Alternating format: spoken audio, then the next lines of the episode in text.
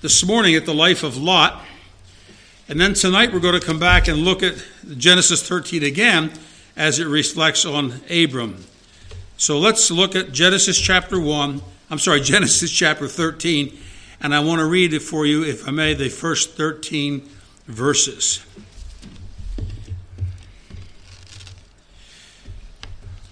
And Abram went up out of Egypt, he and his wife, and all that he had, and Lot with him into the south. And Abram was very rich in cattle, and silver, and in gold. And he went on his journeys from the south even to Bethel, unto the place where his tent had been at the beginning, between Bethel and Hai, unto the place of the altar which he had made there at the first. And there Abram called on the name of the Lord. And Lot also, which went with him, had flocks and herds and tents. and the land was not able to bear them, that they might dwell together. For their substance was great, so that they could not dwell together. And there was strife between the herdmen of Abram's cattle and the herdmen of Lot's cattle. And the Canaanite and the Perizzite dwelled then in the land. And Abram said unto Lot, Let there be no strife, I pray thee, between me and thee, between my herdmen and thy herdmen, for we be brethren. Is not the whole land before thee? Separate thyself, I pray thee, from me. If thou wilt take the left hand, then I will go to the right. Or if thou depart to the right hand, then I will go to the left. And here's a key text here, verse 10. And Lot lifted up his eyes and beheld all the plain of Jordan, that it was well watered everywhere, before the Lord destroyed Sodom and Gomorrah, even as the garden of the Lord, that would be Eden, like the land of Egypt, as thou comest unto Zoar. Then Lot chose him all the plain of Jordan, and Lot journeyed east, and they separated themselves the one from the other. And Abram dwelled in the land of Canaan, and Lot dwelled in the cities of the plain. And notice he pitched his tent toward Sodom. But the men of Sodom were wicked and sinners before the Lord exceedingly. The title of the message this morning is simply Steps in Backsliding. Folks, backsliding doesn't happen all at once. It's not like you're living for the Lord in a spirit filled, spirit led Christian one day, and the next day you're living in the depths of depravity and sin and backslidden and away from the Lord and, and uh, with a heart that's broken. Folks, it doesn't happen that way. There are steps that lead downward. One step at a time. I'm going to look with you this morning at four steps here in the life of Lot that led him down to a devastating, destructive end to his life. First of all, we notice in verse 10 the, uh, the first step in backsliding is the step of looking. We notice the Bible says he lifted up his eyes and beheld all the plain of Jordan. He made his senses, he made, rather, he made his decision based upon one or more of the senses. He beheld the beauty of the land, the lust of the eyes. He saw the benefits of the land. It was well watered, there was room, there were resources. By the way, Satan always shows the benefits of sin, never the bad side of sin. He shows the fun side, not the fatal side of it. Folks, there are many people today who make the decisions of their life based upon one or more of the five senses sight, sound, taste, smell, and touch. They say it looks good, the eye gate, the sight. That's what happened here. He looked, he beheld the plain of Jordan and saw the benefits of it. So Lot was lured here by the, uh, the sense of sight. Folks, there are many young people, and not just young people, but adults as well, who make decisions based upon this sense of sight. For example, a teenage boy sees a beautiful girl, and his eyes kind of bug out. He says, Man alive, could I enjoy spending the rest of my life looking at her? What he doesn't realize is that she's not always going to look like that.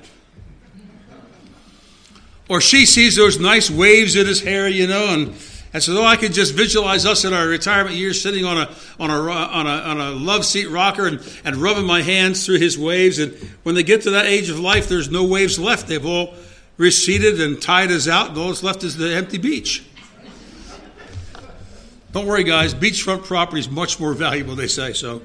Someone said God only made a few perfect heads and the rest he covered up with hair. And Pastor Gary's trying to cover his. He cheats it, lets it grow long on one side, and then kind of gets it over there. Anyway, um, So the, the, the, the idea of sight. It looks good or it sounds good. A lot of young people today make bad musical choices based upon what they think sounds good to them. What sounds good may not always be good. In fact, I'm in the process, I hope to have it finished this week on rewriting my little book called Gospel Music Blessing or Blight. Uh, it was originally 44 or 40 pages. Right now, I'm up to page 86, and I still have a couple more sections to cover. So it's going to be about 90 some pages when I'm done. Um, folks, listen, just because it sounds good doesn't mean that it is good. And by the way, speaking about music, just because a symphony orchestra like the Philadelphia or the Chicago Symphony or the New York Philharmonic plays a piece of music doesn't make it good music. There's a lot of this modern music today that is every bit as bad as rock in the sense that you have too many rhythms going on at the same time, so much dissonance and, and very little melody, and emphasis on everything but the melody, and it, it just ends leaving you uh, tied up in knots. It never lets you down. That's bad music. I, thank the Lord. You know, I, I, wanted a career in professional music, and I, I look back and I could never do it now. But I, I thank the Lord that He spared me from a life in professional music with some of the stuff that these orchestras would be playing. They say it tastes good. Well, yes, some things really do taste good. I'll never forget the time a few years ago when I was in California and got my first taste of a Marie Callender's coconut cream pie. And my taste buds exploded in ecstasy. Where did that come from? Keep it coming. Now, if they can make a 36 inch pizza, why can't they make a 36 inch coconut cream pie? By the way, if you've not had Marie Callender's, I think they are available in the freezer section. Don't buy me one, but uh, what, I, I, mentioned that one church that had five pies brought to me in one week. but uh, I, I, have a friend who's with the Lord now. He was a member of the church where I served as an assistant pastor for eight years. In fact, my brother wound up marrying his widow, so she, his wife became my sister in law. But he was a converted drunkard. Now, some people, when they're saved, their appetite for those kinds of things is immediately gone, but that's not always the case. Folks, understand tobacco and, and alcohol are drugs, they are addictive. And this brother, every once in a while, we'd get a call from his wife. He, we don't know where he is. He's drained the bank account. And maybe two or three weeks later, we'd get a call. He's somewhere out in the Midwest or out in the Northwest and didn't know how he got there and, and needed to get home. And what we noted was these binges were longer and longer apart and shorter and shorter in length until finally he had total victory over it. But it cost him his life, dying of all the diseases associated with alcohol consumption. But he would say, You know, I missed the taste of a good beer. I cannot imagine that, folks. That has got to be a learned taste, like coffee. Coffee's a drug. I mean, I, I don't mind the smell. Here we're back to this, we haven't got the smell part yet. Coffee used to smell good. I can't stand going down the soap aisle of the grocery store or the coffee. It, it smells so so strong. And uh, the, but people say, well, coffee tastes. There's nothing tastes good tasting about coffee. It's bitter. It's vile. But some people like it. Well, that's so be it. But a lot of kids get on, on drugs and alcohol. It tastes good. And then, of course, it smells good. So we, we, we sniff the cocaine, we sniff all these other things because it smells good. Well, something just because it smells good, again, doesn't make it right. And the touch, it feels good. How many a young person has lost their, their purity because they were touching the wrong person in the wrong way at the wrong time and not waiting until marriage and yes, the touch feels good, but it leads to sin and adultery and fornication. And many a life has been wrecked and ruined because of making a decision based upon one or more of these five senses. And that's exactly what happened in the life of Lot. He looked, he made his decision based on the senses. Uh, he saw the benefits and, and not the bad side of it. He saw the choice, but not the consequence of that choice. But in verses 11 and 12, there's a second step down, and that's the step of leaning in the direction of that which is wrong. The first is just kind of looking at it and observing it. But the leaning is the idea of getting closer and closer to it. The Bible says, Timothy wrote, uh, Paul wrote to Timothy said, flee youthful lusts. In other words, get as far away as you can. Don't see how close you can get to sin without falling into it. Stay as far away from it as you can. Eve in the garden, she sinned. Why? Because based on the senses. She saw it was good for food, pleasant to the eyes, would make her wise. And so she made a decision, and uh, and Adam was right there, and he gave, she gave it to him, and he had. My brother always says when something goes wrong, says, "Way to go, Eve." Nice going, Eve. I said, "Wait a minute, you got to blame Adam too." That shows you what happens when a man listens to his wife, right? Not really. All right. Not hopefully. Hopefully, if we husbands listen to our wives, we'll stay out of a lot of trouble. But he listened to his wife and got the whole world in trouble and a mess from which they have yet to recover. And so notice he was leaning in, in verses 11 and 12. He chose him all the plain of Jordan, and they've made the separation. And notice Lot pitched his tent toward Sodom. By direction where he could overlook the city, he was near it. Uh, and then, of course, he was dwelling. His tents were near near the city. In fact, if you look at chapter 14, right across the page in verse 12, we find that Abram's son Lot dwelt in Sodom. So by leaning, he eventually moved into the city. Not only near the city, but in the city. Now, he's out there where he could overlook the city, and I guess he was attracted to it. Now, I guess they didn't have a lot of lights like we do, but they had fires uh, and, and, and, and, candles and, and lanterns and things like that. How many of you have ever been to Las Vegas? Anybody? Las Vegas is, they call it Sin City for a reason, uh, but it is it is mesmerizing at nighttime, especially from a distance. And Las Vegas is kind of down in a valley, and when you're coming from the, on the uh, north on I, Interstate 15 from California, you're going down a long hill. You can see it for probably 10, 15 miles. If you're coming south on 15 from Utah uh, and down into Nevada that way, again, you're coming down and you can see the city's lights for miles and miles. And it's really fascinating and beautiful. Every light in Las Vegas is there for a purpose. One of the casinos, in fact, I used to have a supporting church there, don't anymore. And the pastor one night said, You know, you ought to go down to the strip after the service and just take a look. They have a, a replica of the Eiffel Tower and things like that. And I don't remember which uh, casino it is, it doesn't really matter. But they had probably the equivalent of a half a city block of fountains and the fountains would they just they would not just go up but they would go this way. They'd go back and forth and, and dance and go up and down. And they had big speakers about the size of the pulpit at strategic places around this uh, fountain. And they would play classical music like like uh, swan lake and and uh, the nutcracker and music like that. Great classical music. Not one note of rock music and the music was loud and you could enjoy it and the fountains are changing color and dancing and doing all the things to the fountains do Folks, that was done for a reason to lure you in. Like the little light that draws the mosquitoes, all of a sudden they get too close and bzz, they're done for. Lures people in. They have cheap prices for their buffet meals, and the buffets are wonderful. I'm told. I don't eat there if I can if I can avoid it. Now, one time I had a meeting there. My motorhome was in the shop, so they put us at a, a, casino hotel, and you had to walk through the slot machine area to get to the restaurant to eat. And I thought I was I was very uncomfortable. I told the pastor, I said, "Don't ever do that to me again. If I have to do this again, let me. I'll pay for the. I'll go to Motel Six. Well, that was more expensive. I'll pay the difference. I don't want anything to do with the casino business. And uh, anyway, uh, uh every light's there's for a purpose. So Lot moves in, and Lot became conditioned until finally he moves all the way into the city. Folks, listen, uh, we need to stay away from things, uh, the sin. There's this third step. If you go over to, to Genesis chapter 19, there's the third step in, in the backsliding.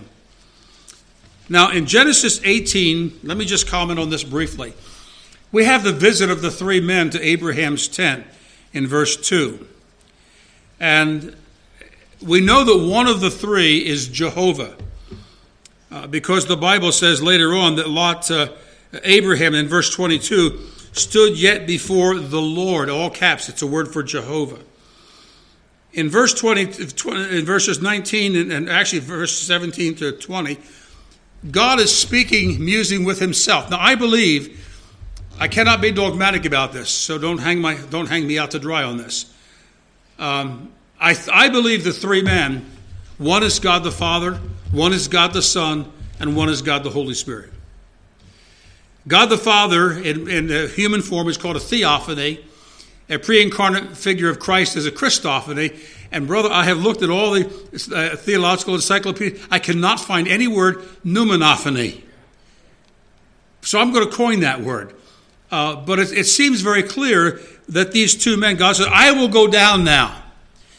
And so these two men in verse chapter 19 are angels, we find. They're not just men, they're angels in the form of human beings. So I believe they're the uh, God the Son, God the Holy Spirit. The entire Trinity is in operation here, trying to save Lot from a devastating mess.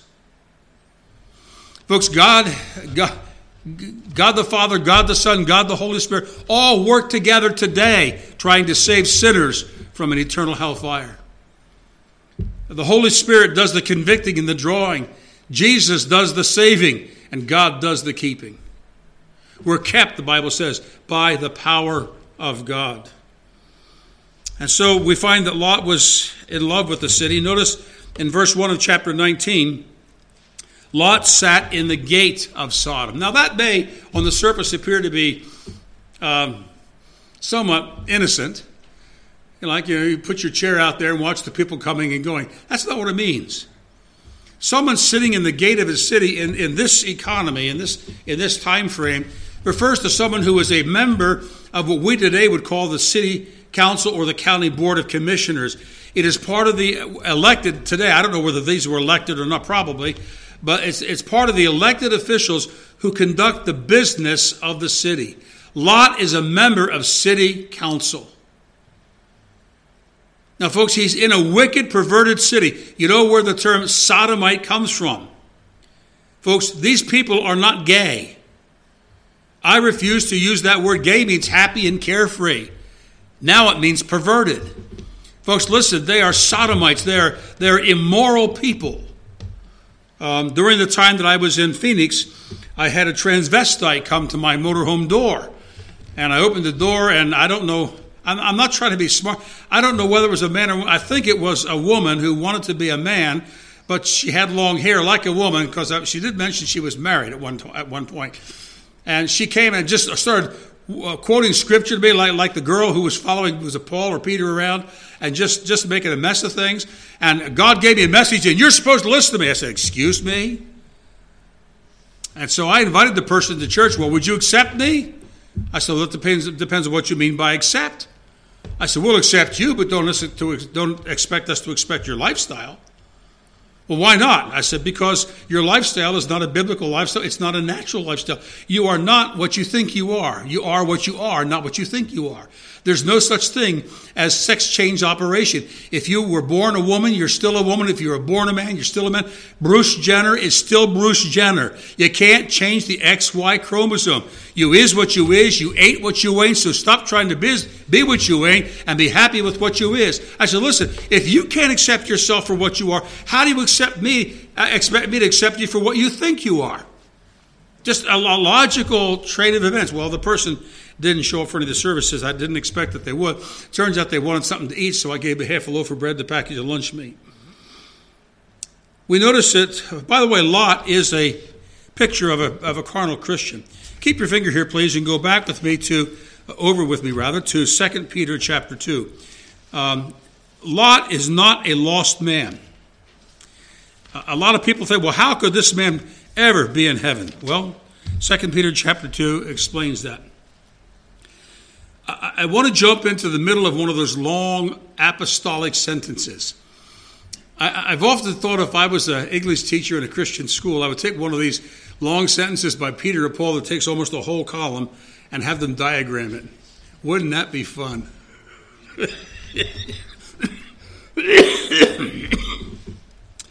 anyway, um, 2 Peter 2, uh, I'm sorry, I'm in 1 Peter. I went 2 Peter beginning at verse 6. And turning the cities of Sodom and Gomorrah into ashes, condemned them with an overthrow, making them an example unto those that after should live ungodly. In other words, the lifestyle uh, of Sodom was, was ungodly. In fact, our text in, in Genesis 13 says they were sinners exce- wicked and sinners exceedingly wicked. And notice verse 7 and delivered just Lot, vexed with the filthy conversation of the wicked. Now, the word vexed there means to be angry with. It's a term that is an English term. In fact, they still use that term down in the, in the Caribbean islands. I, wife says, I'm vexed with you. I'm vexed with you. I'm angry with you. You've done something to upset me. Well, Lot was vexed his righteous soul uh, in seeing and hearing, vexed his righteous soul from day to day with her unlawful deeds. Now, the word just here does not mean only Lot, because God delivered his wife and two of his daughters. The word just is similar to the word justified in the sense that he had a relationship with God. Unfortunately, he was never a happy Christian. He was never a blessed Christian as Abraham was. We'll notice that tonight. And then we notice in verses in verse 8 twice the word righteous. Once he's called a righteous man, once he's called his righteous soul. Folks, he lived there, he knew what was going on, he saw, he heard, and never once in his entire career on that city council does he ever raise his voice or, or, offer some kind of a resolution to speak against the wicked sins of the city. He's quiet. He's silent. He doesn't want to stir the, the, the uh, create waves and, and stir the pot. He just keeps his silence and it eats him up on the inside. Saved, but a very unhappy man. Back to Genesis. Genesis chapter 19.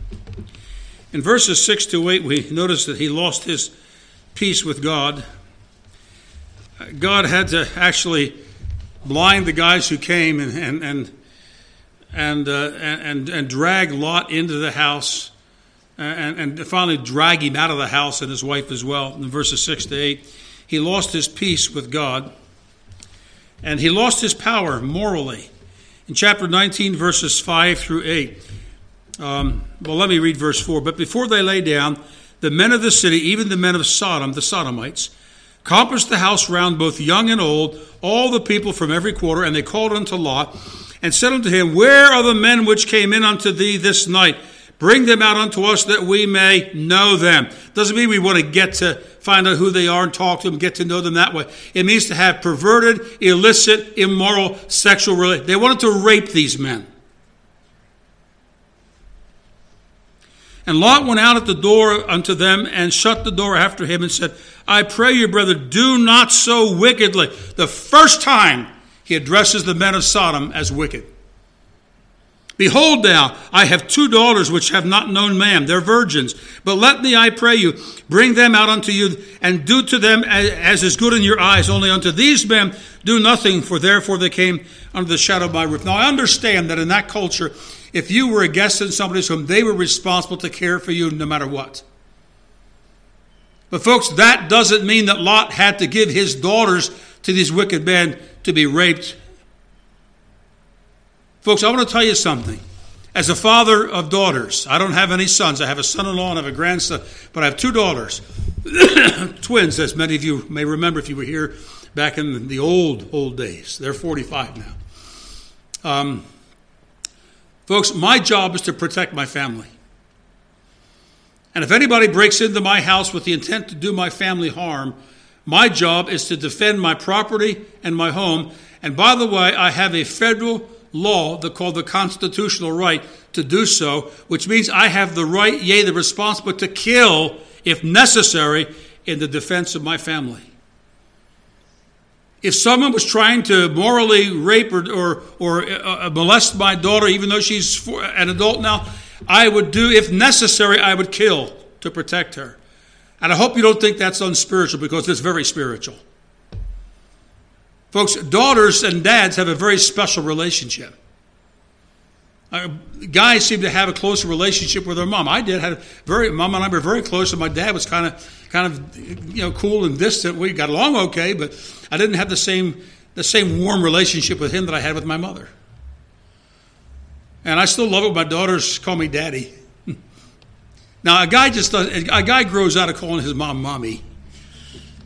But girls don't seem to grow out of calling their dads daddy. How many of you, how many of you ladies still call your, refer to your dad as daddy? Anybody? See? Well, couple of, come on, young folks. You have a daddy. That term Abba Father in the New Testament is similar to the term daddy. it's a term of endearment. Love your dad, and and and uh, make sure he behaves. All right. So anyway, uh, I don't know. I don't know that a man can any more be more low down than to do what Lot did. So he lost his moral power. Uh, he lost it by, by way of marriage. He lost his two married daughters. Look at verse 14. And Lot went out and spake unto his sons in law, which married his daughters. So he has at least four daughters. Because there are two that are single and unmarried and pure, and he has two that are married. And so uh, he, he lost them as well. The sons in law, notice also in verse 14, mock him. He says, Get out of this place, the Lord will destroy. But he seemed as one that mocked unto his sons in law. He loved the city to the point where it cost him his peace with God, it cost him his power, and morally, and as far as his family was concerned. And finally, he has to leave the city. Um, verse 16 says, uh, when, the, when the morning arose, then the angels hastened Lot, saying, Arise, take thy wife and the two daughters which are here, lest thou be consumed. And while he lingered, he still was hesitating. The men laid hold upon his hand and upon the hand of his wife and upon the hand of his two daughters, and the Lord being merciful unto him, and they brought him forth and set him without the city. They were still unwilling to go, knowing the judgment of God that was about to fall. These, these, this guy is so far away from the Lord that when God's trying to save his life from, a, from, from divine judgment, he still doesn't want to do it. and God has to force him to do it. And it came to pass when he brought him forth, uh, he said, Escape for thy life, look not behind thee, neither stay thou at all. Escape to the mountain and be thou consumed. And notice a lot here. Uh, he, is, he is stripped materially in verse 30. Uh, he has to live in a cave. He, he lived in fear as well because, uh, you know, he didn't want to go to the, to the mountain. He said, Oh, the servant, if we find grace, let us go somewhere else. I don't want to die up there in the mountains. And so finally God said, Okay, in verse 22, go and do so.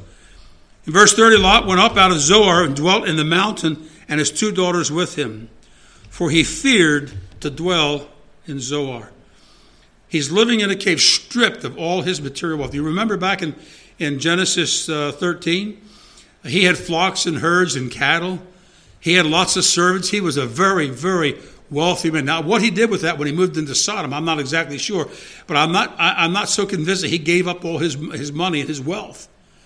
He may have changed it in some other aspect, but he was still a wealthy man. Now he's living like a beggar, stripped of everything materially, living in a cave. And notice he's living in fear instead of in fellowship with God. But the worst is yet to come. In verse uh, 30 down to verse 36. And Lot went up out of Zoar and dwelt in the mountains, and his two daughters with him, for he feared to dwell in Zoar. And he dwelt in the cave, he and his two daughters. Then the firstborn said unto the younger, Our father is old, there is not a man on the earth to come in unto us after the manner of all the earth. Come, let us make our father drink wine. We will lie with him that we may preserve seed of our father. And down to verse 36, both the older daughter and the younger daughter commit incest with their father after making him drunk. He wasn't he was so drunk he wasn't even aware what was taking place. And these girls were no better. They may have not they may have been pure sexually, but but folks, they were not pure in their hearts. A stupid thing to say, we're, we're the only people left, there's nobody else in the earth. Dad's the last man alive. If the human race is going to survive, we have to take it into our own hands. Is God not able to take care of those things? And so they committed sin with their father, and uh, the result was that was the Moabites and the Ammonites, both of which became a thorn in the sides of Israel later on in, in the Exodus. Both of them became antagonists toward God's people. Not necessary, but so it happened to be. And folks, Lot goes down in life. There's no, there's no record of, of, his death. There's no record that ever again that Abraham ever met Lot, that they ever came together, had any kind of a meeting. This is the last we hear of him. He's living in living in degradation, living in fear, stripped morally, stripped materially, having nothing left, and he lives and dies as a carnal Christian. Folks, Jesus said, "I am come." Not only that you might have life spiritually, but that you might have it more abundantly. My heart aches for Christians who are living in the gutters and that's what they are the gutters of, of common everyday life with no joy, with no purpose, with no fellowship with God, without the blessing of God. They just live a life, a, backsliding and coldness, don't read their Bible, don't much come to church, uh, maybe come Sunday morning, but not Sunday night and not during the week when you have special meetings and and uh, don't really have much in prayer time. Don't don't don't tithe. All the things that are basics of the Christian life they don't do, and wonder why God doesn't bless. Folks, if my people, which are called by my name, will humble themselves and pray and seek my face and turn from their wicked ways, I will hear from heaven, will forgive their sin and heal their land. You realize Christians are part of the problem in America today. We have, the salt of the earth has lost its savor. And instead of using enough salt and having enough power to hold back corruption, it's like we're just bringing out the flavor of the rebellion. Salt brings out the flavor, but if you have enough of it, it'll hold back corruption. We've lost the power, and we're just kind of adding to the flavor of all that's going on. God help us. You see, there are constant, there are choices to be made. Lot made the wrong choices, as we've noted. But we also need to remember, and it's been brought out this morning in chapter 19, for every choice there is a consequence. I have met ladies along the way who have had abortions. And without exception, every one of them regrets it. Every one of them says, Tell the young girls, don't do it. What haunts them the most is, what might my child have become? You know, folks, abortion doesn't get rid of a baby. All it does is make the mother the mother of a dead child. And now, as you know, in some states like Virginia, they want to, they want to say, well, it's okay if a baby is born and the mother doesn't want it, we can, we'll make it comfortable. If it survives abortion, we'll make it comfortable until we decide what we're going to do with it. In other words, folks, abortion no longer is just in the womb. Now it's first degree, well, it's all first degree murder, but now it's outside them. Folks, where does it end? Maybe we should go to Nancy Pelosi and say, you know what, you're for you're for terminating the lives of these child even after even after they're born from the womb and survive. Maybe we should terminate you. It's not too late, you know, just 80 years late. I mean, isn't that consistent? But the, these people are not consistent. And I don't suggest we do that, by the way. All I'm saying is the Bible says, Whatsoever man soweth, that shall he also reap. If you sow to the flesh, you will of the flesh reap corruption. If you sow to the Spirit, you'll reap life everlasting, and the joys and the blessings that go with it on our journey through this life.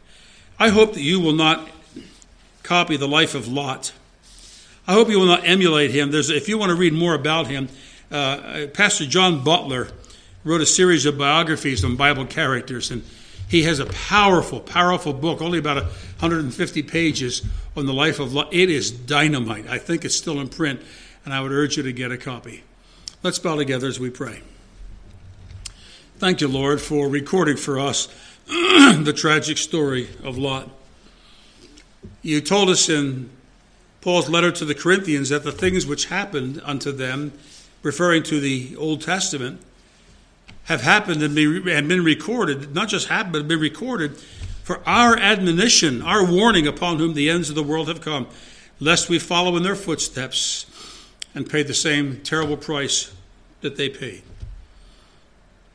Lord, what an awful thing it would be to die as a Christian, go to heaven, stand before Him with nothing to give Him, no crowns to lay at His feet. Must I, an empty handed, go? Must I meet my Savior so? Not one soul with which to greet Him. Must I, an empty handed, go? Lord, I prayed you would speak to hearts this morning. There are no doubt some here who uh, are far from you. Perhaps that have, maybe some who have never been saved. Lord, you know the need of that heart. And I pray that the Holy Spirit of God would do the work of conviction and stirring and converting that needs to be done. And for that, we'll thank you in Jesus' name. With our heads bowed and eyes closed as Pastor comes, I wonder if there's anyone here this morning. I just want to ask a couple of questions. First of all, are you saved and do you know it? Do you have a Bible reason on which to base it? And does your life reflect it? You don't have to raise a hand on that question, but there's the, there's the question Are you saved? Do? If not, would you like to be? Here's the first question Is anyone here, preacher? I'm not sure I'm saved. I'm not sure that if I died today, if I'd go to heaven or hell. but I, I don't want to die in my sin and go to hell and be forever without the Lord. I want to be saved, but I'm not sure about it. Would you please pray for me? Would you let me know by just quietly lifting your hand? just between you, me, and the pastor. Assuming that you know Christ as your Savior, I hope that this message will be both a challenge and an encouragement to be right and to do right and to live right by God's grace and for God's glory. We ask now, Father, you'd bless the word to the hearts of these who've listened, and that you would accomplish the fruit that you have intended for it, and for which we'll thank you in Jesus' name. Amen.